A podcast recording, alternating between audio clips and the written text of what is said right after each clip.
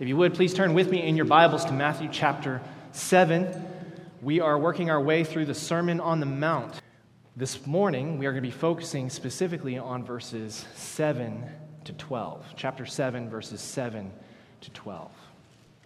So, if you would, just look with me in your Bibles. We will read, as is our custom, we will read the text and then we will pray and we will get to work. Uh, just to sort of show you the whole overview of the Sermon on the Mount, for those of you who are joining us for the first time this morning. Jesus has given, this is his signature sermon, the Sermon on the Mount. He's preaching this sermon in Galilee to a, a, great group of people. He's probably up on a hillside somewhere overlooking the Sea of Galilee. He's going to have everybody you can imagine in that crowd. It's going to be a lot of lame people, a lot of sick people, a lot of diseased people, people who are blind, people who are deaf. Everybody has gotten up to Galilee. The word has gotten out that the getting is good in Galilee. There's a guy up there that can heal you of anything that ails you. And so he's got this whole group of people gathered around, watching him, listening to him. Within that group of people, you're going to also have both the Pharisees and the Sadducees, the religious, sort of spiritual superstars of that day and age. And they've come to sit in judgment and to critique who this young upstart 30 year old aspiring rabbi, what he's all about. They've come to evaluate his message. And so, Jesus, as he launches out into this sermon, the very first thing he says is blessed are those who do such and such, so forth and so on. Those who hunger and thirst for righteousness, those who are poor in spirit. And basically, the Sermon on the Mount is a sermon on happiness to be blessed, to be happy, to be granted favor from God, to find true joy, true happiness. And he started off on this path, and he's basically, he started off with the Beatitudes, and then he began to correct and rebuke the Pharisees and the false teaching and their false interpretation of the word. He goes into a section there in chapter 5 in which he said, You have heard it was said, you have heard it was taught, it has been explained to you, you have come to understand the scriptures a certain way, but it's all wrong. You've heard this, but I say unto you, and he will correct, he will rebuke and correct the false teaching of the Pharisees and the scribes. Then in chapter 6, he will move into true spirituality, and he will teach that true spirituality can't have any hypocrisy in it. You're either worshiping God or you're putting on a show for man. And so he will address three specific areas. He will address the way we use our money, the way that we pray, and then also fasting. And all three of those activities can be used to garner the praise of men, or they can be used to worship the Father. And so he will begin to rebuke any kind of hypocritical giving, any kind of hypocritical praying, and any kind of hypocritical fasting. Money is a big issue. It was a big issue for them, it's a big issue for those of us living here in North America. So he will return to that theme at the tail end of chapter 6. And then in chapter 7, he moves back into judgment. Specifically, who judges, who doesn't judge, how we are to judge. He's going to address spirituality, sanctification within the church, the fact that we are called to remove specks and logs from each other's eye, the right way to do that, so forth and so on. Now he's going to he's bringing the sermon to a close. He's transitioning into his conclusion, his final warning, his final exhortation. And that's where we pick it up in chapter 7, verses 7. We're going to look specifically at verses 7 to 12 today. So if you would read with me. Jesus speaking in Matthew chapter 7. Ask, and it will be given to you. Seek, and you will find. Knock, and it will be opened to you. For everyone who asks receives, and the one who seeks finds, and to the one who knocks it will be opened. Or which one of you, if his son asks him for bread, will give him a stone? Or if he asks for a fish, will give him a serpent? If you then, who are evil, know how to give good gifts to your children, how much more will your Father who is in heaven give good things to those who ask him? So, whatever you wish that others would do to you, do also to them. For this is the law and the prophets. Let's bow for a word of prayer. Father, we thank you so much for speaking to us. We thank you, Lord, for sending your son, Jesus, to pay a penalty that we all owe. We thank you, God, for sending him to die in our place, and that by believing in him, you will take away our sins and forgive us and adopt us into your family to be called your children, righteous in your eyes. Father, we pray, Lord, as always, if there are any here today or any who are listening over the internet via podcast, Lord, we pray that you would open their eyes to their need for you, that they would trust in your Son, that they would repent of their sins, and they would become a part of this amazing fellowship that we have, this amazing family, your family. Lord, as we consider your word today, as Christ is teaching us about the law and the prophets and what it means to love, I pray, God, that you would show us how to love the way that you loved us. Show us what it means to truly love. We ask these things in Christ's name. Amen. To look at them, you would not necessarily suspect that there was any mental illness. Tony was a young 33 year old man. His wife, Lisa, was a beautiful, wonderful bride. They'd been married for five years. Tony was involved in every ministry imaginable. He was serving in an inner city homeless ministry. He was working with the homeless and the poor. He was doing that as a part time job. He was also working at a smaller church in town as the associate pastor there. In addition to this, he was balancing several other ministries at the same time, all of them part time jobs. He worked in his apartment complex taking care of the elderly. Lisa, his wife, was involved working a part time job, and when she was able to, she assisted him in all that he was doing. And as time wore on, everything looked perfect. As I said, to look at them, you would not necessarily suspect that there was anything wrong with Tony and Lisa, working, serving, being a blessing in their community. And then, one night, inexplicably, Tony had what modern day psychologists would refer to as a mental breakdown. He snapped. Just out of the clear blue sky, he started screaming and yelling and crying and wandering throughout their house, punching holes in the walls.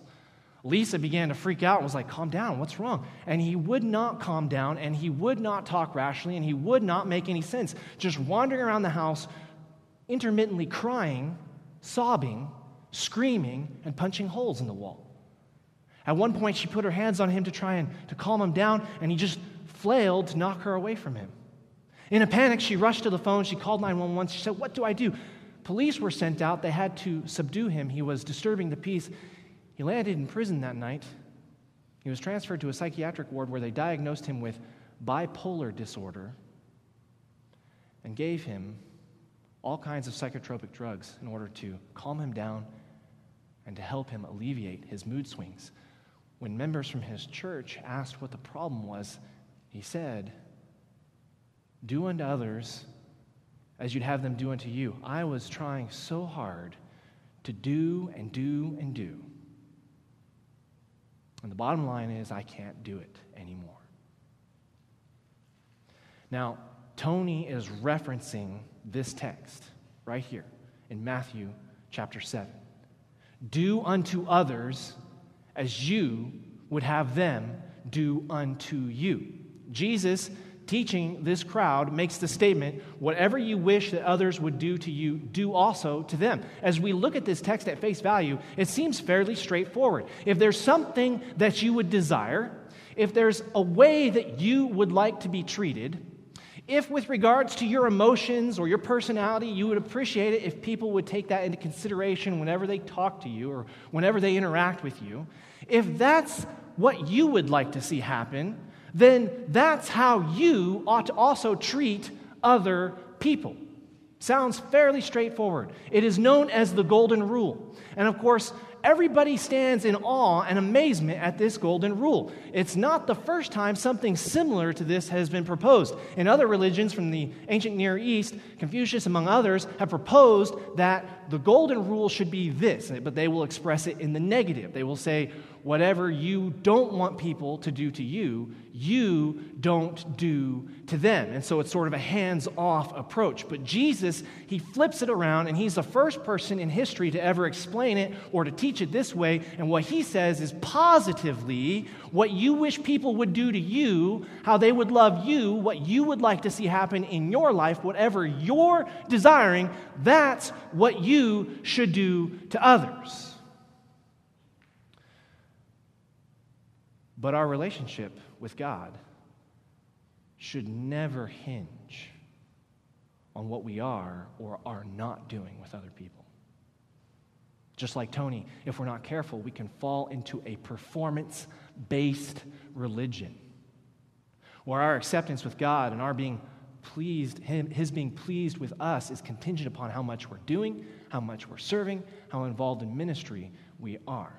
As Jesus makes this statement, here in verse 12, he says, Whatever you wish that others would do to you, do also to them. He makes the statement, This is the law and the prophets. Now, he's talking about actual service, actually doing things, okay? He's talking about kindness, acts, activities that you engage in to be kind to other people. But what he's really referencing here is the concept of love. And you look and you say, well, I don't see the word love anywhere in there, Josh. It's not, it's not in there. At the same time, that is clearly what Christ is talking about. I just want you to stick your finger right here in Matthew chapter 7. And I want you to flip with me over to Matthew chapter 23.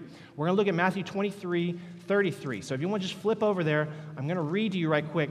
Pay special attention to what he says in Matthew 7. This is the law and the prophets. If you flip over to Matthew 23, let me get there. And you go on down to verse 30, uh, 30 oh, I'm in chapter 24. That's what the problem is there. Uh, I'm sorry, it's 22, uh, 22, 33. He makes a statement in Matthew 22, 30, he starts in 34. But when the Pharisees heard that the Sadducees they had gathered together, and one of them, a lawyer, asked him a question to test him. They said, Teacher, which is the greatest commandment in the law? Their question is the law, the Pentateuch, the Old Testament, that thing we have that we reverence as scriptures. What's the most important thing there? What's the greatest commandment? What's the thing that we should do? And he makes a statement in verse 37 He said to them, You shall love the Lord your God with all your heart, and with all your soul, and with all your mind. Number one, love God. Number two, verse 30, 39, he says, The second is like it you shall love your neighbor as yourself. Verse 40, he makes a statement on these two commandments depend all, now look at the phrase, the law and the prophets. Jesus is summarizing the entirety, the totality of everything that is in the Old Testament. Here in chapter 22, he says, Love other people, love them. And he makes a statement, Love them as yourself. In Matthew chapter 7, he says, Whatever you wish that others would do to you, do to them. Just to prove the point, if you want to stick your finger there, flip over with me to the book of James. Go to the book of James, chapter 2, verse 8. In James 2 8, the context is that of showing partiality, showing favoritism.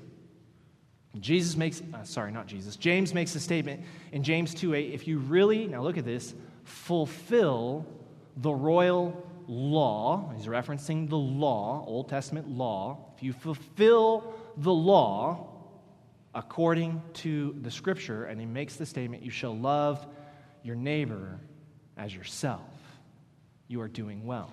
Go back to Matthew chapter 7. In both of those passages, Matthew 22 as well as James chapter 2, there's a reference to law and prophets. There's a reference to scripture in James chapter 2. In Matthew 22, love your neighbor as yourself. So love is clearly a part of the picture. And again, in James chapter 2, love is a part of the picture. So we're talking about love.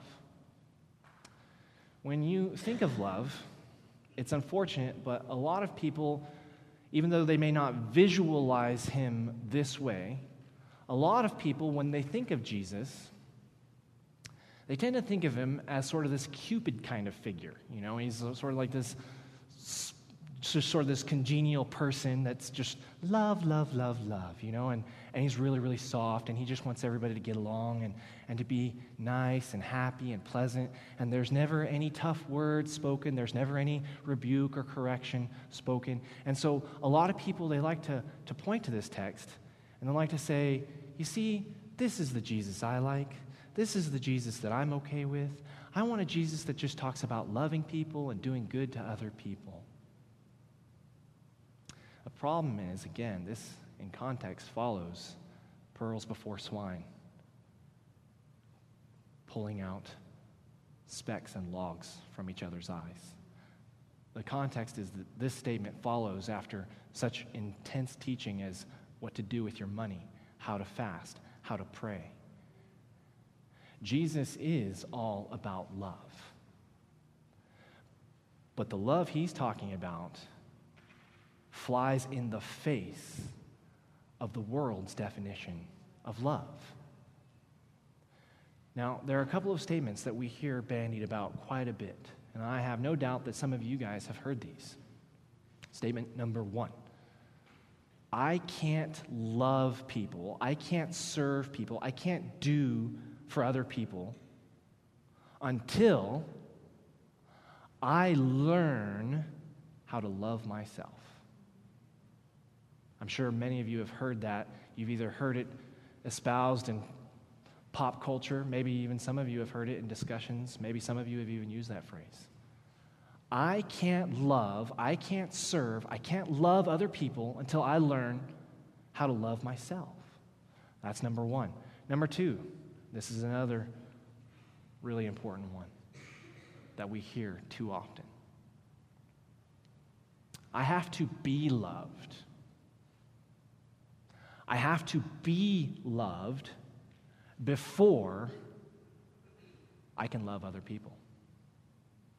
So there's two ways of looking at the equation. Number one, I have to learn how to love myself before I can love you. Or, you know what, before I can actually do a good job of loving you, I have to be I have to receive love. There are two books that were published that hit a nerve. Okay, number one, this was published a number of years ago by Melody Beattie. It's the title of the book, this is totally secular. Is nothing Christian about it whatsoever. The title of the book was Codependent No More. And she was writing this uh, on this issue of codependency, where basically, when it comes to our social interactions, when it comes to interacting with each other, we need the approval of other people. We are dependent upon their approval. And so we're not able to love people if we're not receiving love. And, and so this becomes a really convoluted, sort of complex exercise where if people aren't loving us, then we're not able to love. In order for us to love, in order for us to do a good job being us, being who we are supposed to be, we have to learn not to care about what other people think. We shouldn't be so dependent upon them. And so she writes this book, and she says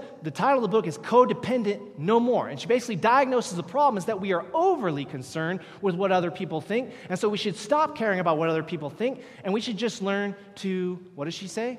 Love ourselves, right? We just need to learn to love ourselves more. Now, the Christian community heard that and they thought, mm, that's problematic because, you know, we are called as Christians to love other people. And so an individual by the name of Gary Chapman comes along and he writes this book, and I'm sure all of you have heard of this The Five Love Languages. Okay? The Five Love Languages. Number one, and he identifies that there are five specific ways in which we interact with each other, in which we want to be loved or we express love to each other. Love language number one, words of affirmation, affirming words. Love language number two, quality time, spending quality time with each other. Love language number three, giving gifts. People like to receive nice gifts and, and things of this nature. Love language number four, physical affection, hugs, things of that nature. Number five, acts of service, doing something nice for someone. Okay? Gary Chapman identifies five different love languages, and he says basically what Melody Beattie is saying about how we have to learn to love ourselves is wrong. In the sense that we have to learn how to love each other. But we all understand love in a slightly different language. And so Gary Chapman's response is you have to know your specific love language.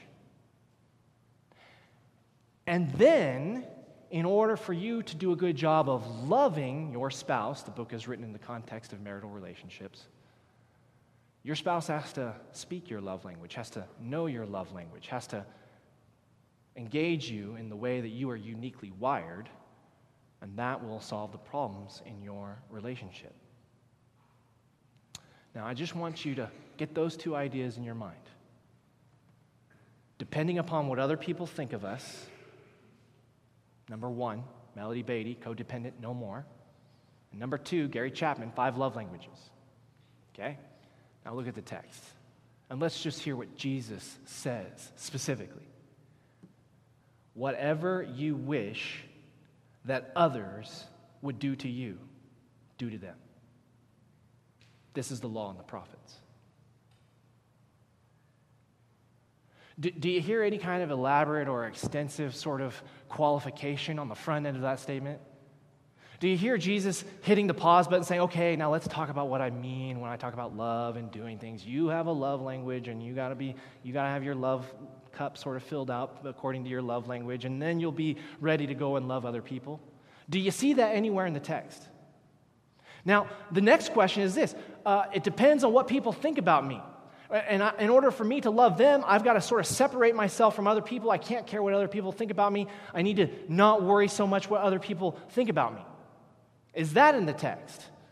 Whatever you wish that others, look at that, that others would do to you, you do to them. And you see, this is a very complicated teaching. And it's difficult. The world tries to unpack it in a couple of different ways. Christians try to unpack it in a couple of different ways. But all those qualifications and all those caveats are forced upon the text. You do need to consider other people. You do need to take other people into consideration and what they're thinking and what they're feeling. But at the same time, there's no issue here about whether, whether or not you have to have a love cup filled or they have to be speaking your love language. That's totally foreign as well. Jesus is very straightforward. Whatever you wish that others would do to you, you do to them. There's no qualifications, there's no exceptions, there's no ifs, ands, or buts. It's just straightforward. A number of years ago, I was serving as the associate at, uh, at Cedar Heights Baptist in Dallas, Texas, and we had sent a group of college students to China to share the gospel with, with Chinese students. They were going under the guise of being an ESL teacher, teaching English as a second language. And so they were going over there to teach English as a second language. Now, it was clearly understood that the Chinese government, who was allowing these ESL teachers to come in, did not want them talking about Christianity or their faith or any, anything like that, right? Like they could talk about any number of things, but they clearly did not want these uh, these folks from our church talking about Jesus. Now, of course, the whole idea of us sending them over there was so that they would teach them English, help them with their English skills, but also at the same time to tell them about Jesus. Like that was the whole point. Yes, we know what the Chinese government would want you to do, but at the same time, we have to be faithful to Christ. G- Peter preaching in Acts chapter 2, they're saying, hey, stop preaching in Jesus. Says, whether or not we should preach Jesus or not, whether or not it's right to follow God or you guys, you figure that out. We can't help but tell people what we have seen and what we heard and what we know to be the truth. And so we sent this group over there, and they come back, and this student is saying to me, you know, I had a couple of opportunities to tell people about Jesus. But I thought, you know, I wouldn't really appreciate it if, a, if a, an Islamic fellow came to my school and tried to convert me to Islam. And so I thought, you know, if I don't want an Islamic guy trying to convert me to Islam, then really, if that's what I wouldn't want to see happen to me, then who am I to try to force my religion on other people? So he's trying to follow the golden rule here. If I don't want this being done to me, then why should I try to do this to others? You see, there are a lot of ways of looking at this golden rule. All of them are problematic. But to really understand what Jesus is saying, you got to look at the very first word. In verse 12, he says, So. Maybe your Bible says, therefore, or as a result of. In the Greek language, it's a particle. It basically links the statement that Jesus is making in verse 12 to the text that precedes it. He's saying in verse 12, as a result, therefore, because of what I have just said, whatever you wish that others would do to you, do also to them. So, what did Jesus get done saying? What did he just finish saying? The preceding passage, the preceding paragraph is straightforward. Ask, and it will be given to you. Seek, and you will find, knock, and it will be open to you. For everyone who asks receives, and the one who seeks finds, and the one who knocks will be open. Now, that's six different times in two verses that he's encouraging people to ask, seek, knock. And he's promising if you ask, seek, knock, if you pursue your Father, if you come to him and you're asking questions, he will give it to you. Ask, it will be given. Seek, you will find. Knock, it will be opened. Again, just in case you missed me the first time. Everyone who asks receives. Everyone who seeks finds. And the one who knocks, it is opened. It will be opened. Why is Jesus repeating himself? Because, number one, we're not tempted to go to our Father for everything. The emphasis is also on the fact that we should not only go to the Lord looking for help and assistance and guidance, but that we should repeatedly go to the Lord for help, guidance, and assistance. then he goes on to say, which, and this is a powerful illustration, which one of you, if his son asks him for bread, will give him a stone? Or if he asks for a fish, will give him a serpent? If you then, who are evil, know how to give good gifts to your children, how much more will your Father who is in heaven give good things to those who ask him? Now, Jesus is saying, as a result of this teaching, as a result of this, and he's talking about praying, he's talking about repeatedly praying and going to the Father daily and asking over and over again. As a result of your relationship with the Father, as a result of you being his child, as a result of all of that, whatever you wish others would do to you, do to them. A golden rule cannot be properly understood apart from knowing who you are in Christ. That is so frequently missed, and it is so frequently misunderstood. The question is Do you want other people to treat you according to your fallen nature? Who you used to be? Or do you desire new things now as a result of who you are in Christ? In other words, has your nature changed? Has your personality changed? Before, you may not have enjoyed people coming to you and saying, You're wrong. You need to repent of your sins and you need to trust in Jesus. But now, if you're a Christian, if your desire as a Christian is to honor God, then you welcome the scriptures. You welcome what the Bible says. So if you desire to grow in your relationship with Father, if you desire to grow in holiness, if you desire to look more and more every day like a child of the Father, then if that's the desire you have in your life, out of that desire, out of that new nature, out of that new person that you have become, do to others as you would wish to be done to you. You see, if we look at the golden rule, as so many do, and if we rip it out of context, as so many like to do, then it can be twisted to mean just about anything we want it to mean. I don't like people telling me I'm wrong, so therefore I'm not going to tell another person he's wrong. I don't like people trying to tell me about their religion, so I'm not going to tell other people about my religion. I don't like people saying this to me. I don't like going to church, so I'm not going to tell other people they need to go to church. You see, all of that misunderstands the golden rule. As far as God is concerned, as far as Jesus is preaching, the law and the prophets, that is the Old Testament, that is God speaking to mankind, all of it can be understood as trying to teach us something about who we are and how we are supposed to live. We are supposed to be people who see God as a father. We are supposed to relate to him as our children. We are supposed to hear his instruction, and out of that nature and out of that understanding, whatever we desire, whatever we seek, we are supposed to be bringing that and doing that for other people. You can't see it any other way. So, really, to understand the golden rule, you have to understand exactly what Jesus is saying in the preceding context. So, number one, our relationship with God needs to be a relationship of constantly seeking Him and asking Him. There is no way to fulfill the golden rule if we are not dependent upon the Father.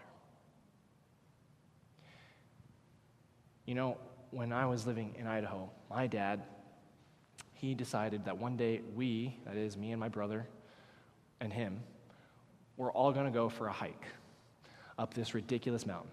Uh, and of course, you know, we'd never hiked this mountain before. You know, in this, it's in the southeastern corner of, of Idaho and Pocatello, near Pocatello. And it's basically all flat right there. It's about four hours north of Salt Lake. And so he says, you know, boys, I want to go hiking. So we're like, okay. So we get our little water bottles and, and we fill them up with water. And we go out to this, this mountain. They called it Big Butte, okay? And it's basically flat all around flat, flat, flat. And then in the middle of nowhere, there's this giant just rock that just shoots up into the sky. It's the strangest rock formation I've ever seen. And he said, we pull up to this thing, and we're kind of looking at it, and we're like, okay, so how far up we're going to go? He's going, we're going to go up there. And we're all like, oh, okay. And then he kind of looks at us, he goes, no, no, no, we're going to go up there. And we look at him, and we're like, oh, all the way up there. Okay, that's a long hike he's like, yeah, yeah, but it's not that far. You know, it'll, it'll, be, it'll be a piece of cake, right? Because on the ground, looking up into the altitude, you know, looking up into the sky, your, your perception is always exact, right? You know, it's, it's, it doesn't look that far. Just So we started up this thing. It's supposed to be a two hour hike. I have brought water to quench my thirst for about two hours. You know, my expert analysis of the situation. Five hours later, as we are thinking we're within an hour or two of the summit, uh, I'm about to die. And I am sweating like I am soaked. My father is in peak physical condition because he hikes, he likes to do these sorts of things. And finally, I just said, Dad, I can't go any further. He says, Why? I said, Because I drank all my water like three hours ago, and I don't have any water left, and I'm about to die. And he says, You know, I was wondering how long you were going to wait to ask me. And he's got like three extra water bottles that he's hiking around with that he hasn't even touched yet. And it's one of those moments where we're like, why did you do that to me? You know, like, why would you hold out on me for this long? It's like, I'm going to have this emotional, traumatic experience for the rest of my life. I'm going to use it as sermon illustration repeatedly. You shouldn't have done this to me. You know, like, I can't believe that. And he's like, well, you know, you have to learn to ask your father. He who asks receives, right? And he gives me the water. I wish I could tell you that everything was easy after that, but no, it was still really, really hard. Uh, but I did get a drink of water. Now, so many of us, we try to live the Christian life and we think, okay, this is the destination. I'm going to go from point A to point B. And using our own understanding of the situation, which is routinely flawed and usually wrong, we say, this is what it's going to take me to get from here to there. And we never pause to say to God, okay, God, how am I going to get from here to there? And we start off on this journey. It takes way longer than we thought it would take. And then when we're still not where we thought we would be, we get desperate, we get frustrated, and we are tempted to quit. Ministry is hard. This week, you will serve eight hours a day, minimum, probably a lot more than that, getting ready for the next day. You will go for five straight days. For those of you who are over on North Shore, it will be hot. We had 40 degree plus heat. Good news is you're only going to be out there for three, four, five hours, we hope. Okay? You will say to yourself, you will be tempted. I'm going to take corners. I'm going to take shortcuts. I know that God loves these children.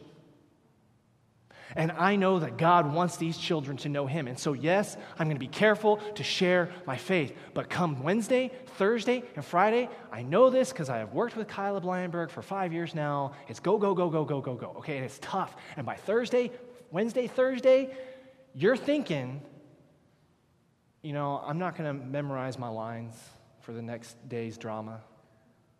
I'm just going to sort of study them a little bit tonight and, and, and I'll just wing it tomorrow. It'll be pretty close. You're thinking, you know, when it comes time for the kids to run around and play during rec time, normally I would be there like supervising them and you know making sure they're not like bludgeoning each other to death. But today, I'm just gonna kind of turn a blind eye. You know, if I don't see it, it's not happening, right? Listen, we're in war here, guys. Satan is holding these kids in his grasp.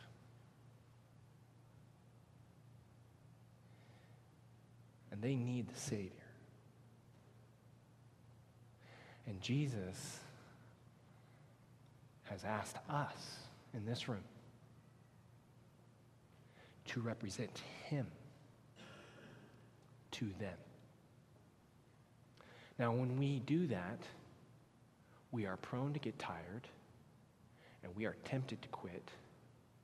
And we certainly are looking for every possible shortcut we can take, especially by day four and five.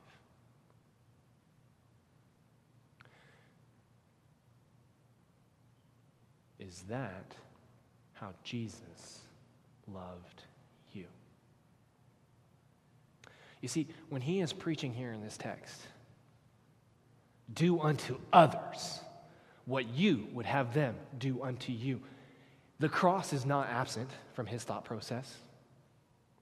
He is fully aware because he is Christ. He has every understanding of the horror he's about to experience in two years' time from this moment. He understands that he's going to go to the cross. He understands that he's going to be beaten. He understands he's going to be tortured. He understands that every second of the way, when it comes to getting tired, when it comes to quitting early, when it comes to taking shortcuts.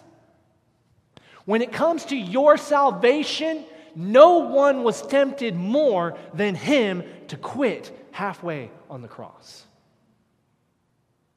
And he did not quit, and he did not take shortcuts. You mattered that much to him. He loved you that fully, that totally, that completely. And so this week, it's a tough week we've got in front of us. And I'm not going to blame you for wanting to quit on a Wednesday or a Thursday, especially those of you who are out in the heat on North Shore. You're from Texas. Come on, man. This is nothing.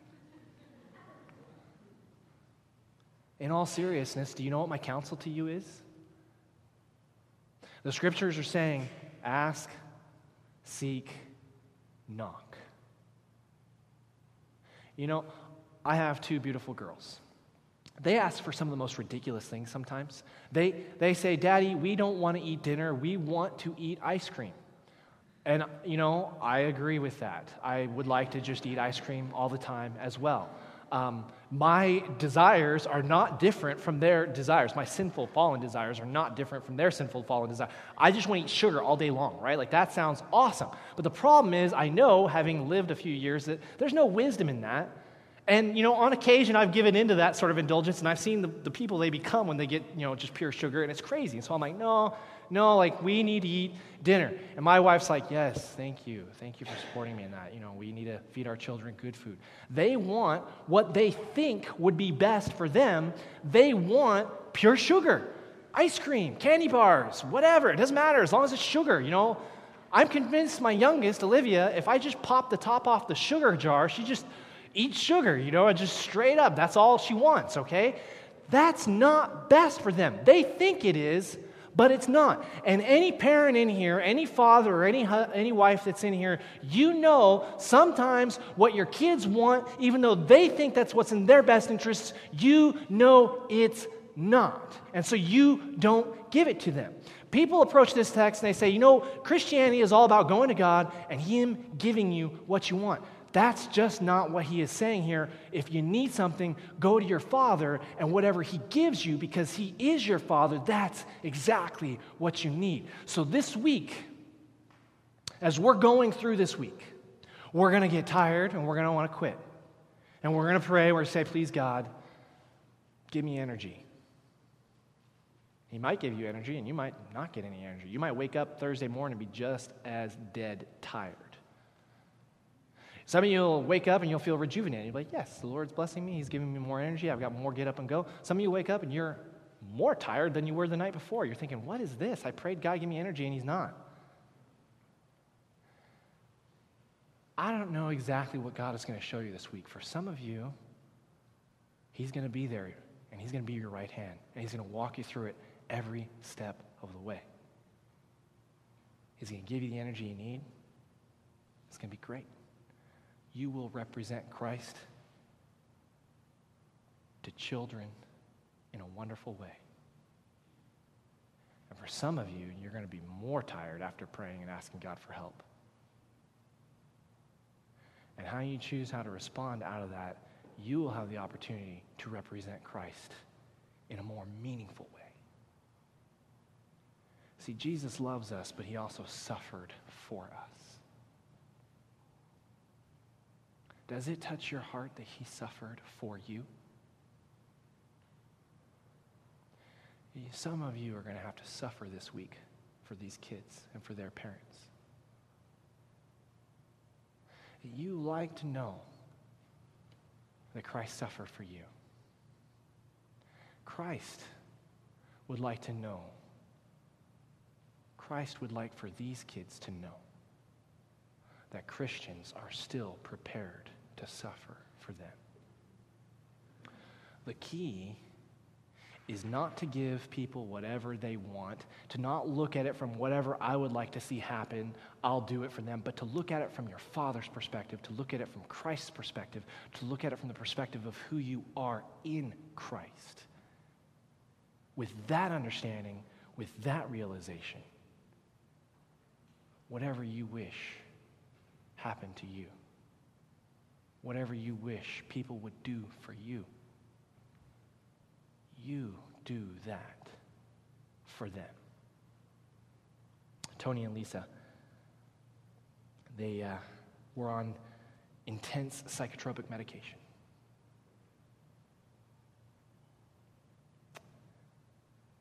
He was not able to perform at any kind of a level what he used to be because his mind was now altered by these substances. And he began to seek out biblical counsel and biblical response to his issues. And a lot of, as he was talking with, with his pastors and with people in his church, there was a phrase that kept coming out repeatedly as Tony and Lisa began to share their story of how they went from being involved in every aspect of ministry to now being diagnosed bipolar and having to take drugs. And the phrases that he kept using were people didn't appreciate me, People didn't recognize how hard I was working. People weren't grateful for what I did or for the sacrifices that I made. As I began to talk more and more to him, it became very, very clear that for Tony and to a lesser extent his wife, Lisa, their identity and who they were, who, how they thought of themselves, was rooted in how other people saw them not how God saw them in Christ. And so they were laboring to earn their standing with God, and they were measuring that standing based upon what other people were saying. The biblical counselors began to show them that in Christ, by faith in what he had done for them on the cross. That they were his children, they were adopted. And that life did not now consist of doing every possible thing you could possibly do to earn the approval of the world. But because of Jesus and what he did on the cross, you are loved. You are righteous in Christ. And out of that relationship, all efforts for ministry should flow. And some of you this week, I want you to not forget that. You're not working for the approval of the people around you. You're not working for the approval of us here at the bridge. You're not working even for God's approval. In Christ, He loves you, and you're adopted. If you're tempted to do a bad job, if you're tempted to cut corners, remember who you are in Christ. And remember what Jesus did on the cross. After several years, Tony, against the advice of his doctors, cold turkey quit taking all of his meds. And he was completely and totally restored. He didn't actually have bipolar disease. He's just trying to work to keep people happy. In Christ, he found freedom. And he is today serving once again in a high capacity for ministry. Not because he was working for the approval of others, but because he was reflecting on how much Christ loved him and how much he had done for him on the cross. Church, listen to me. What you're doing this week is good and wonderful. And we are so grateful. But everything you are as a child in God was purchased for you 2,000 years ago on a torture stake outside of Jerusalem. Don't try to earn your way to heaven this week. Rest in the cross and do your best for Christ. Let's bow for a word of prayer.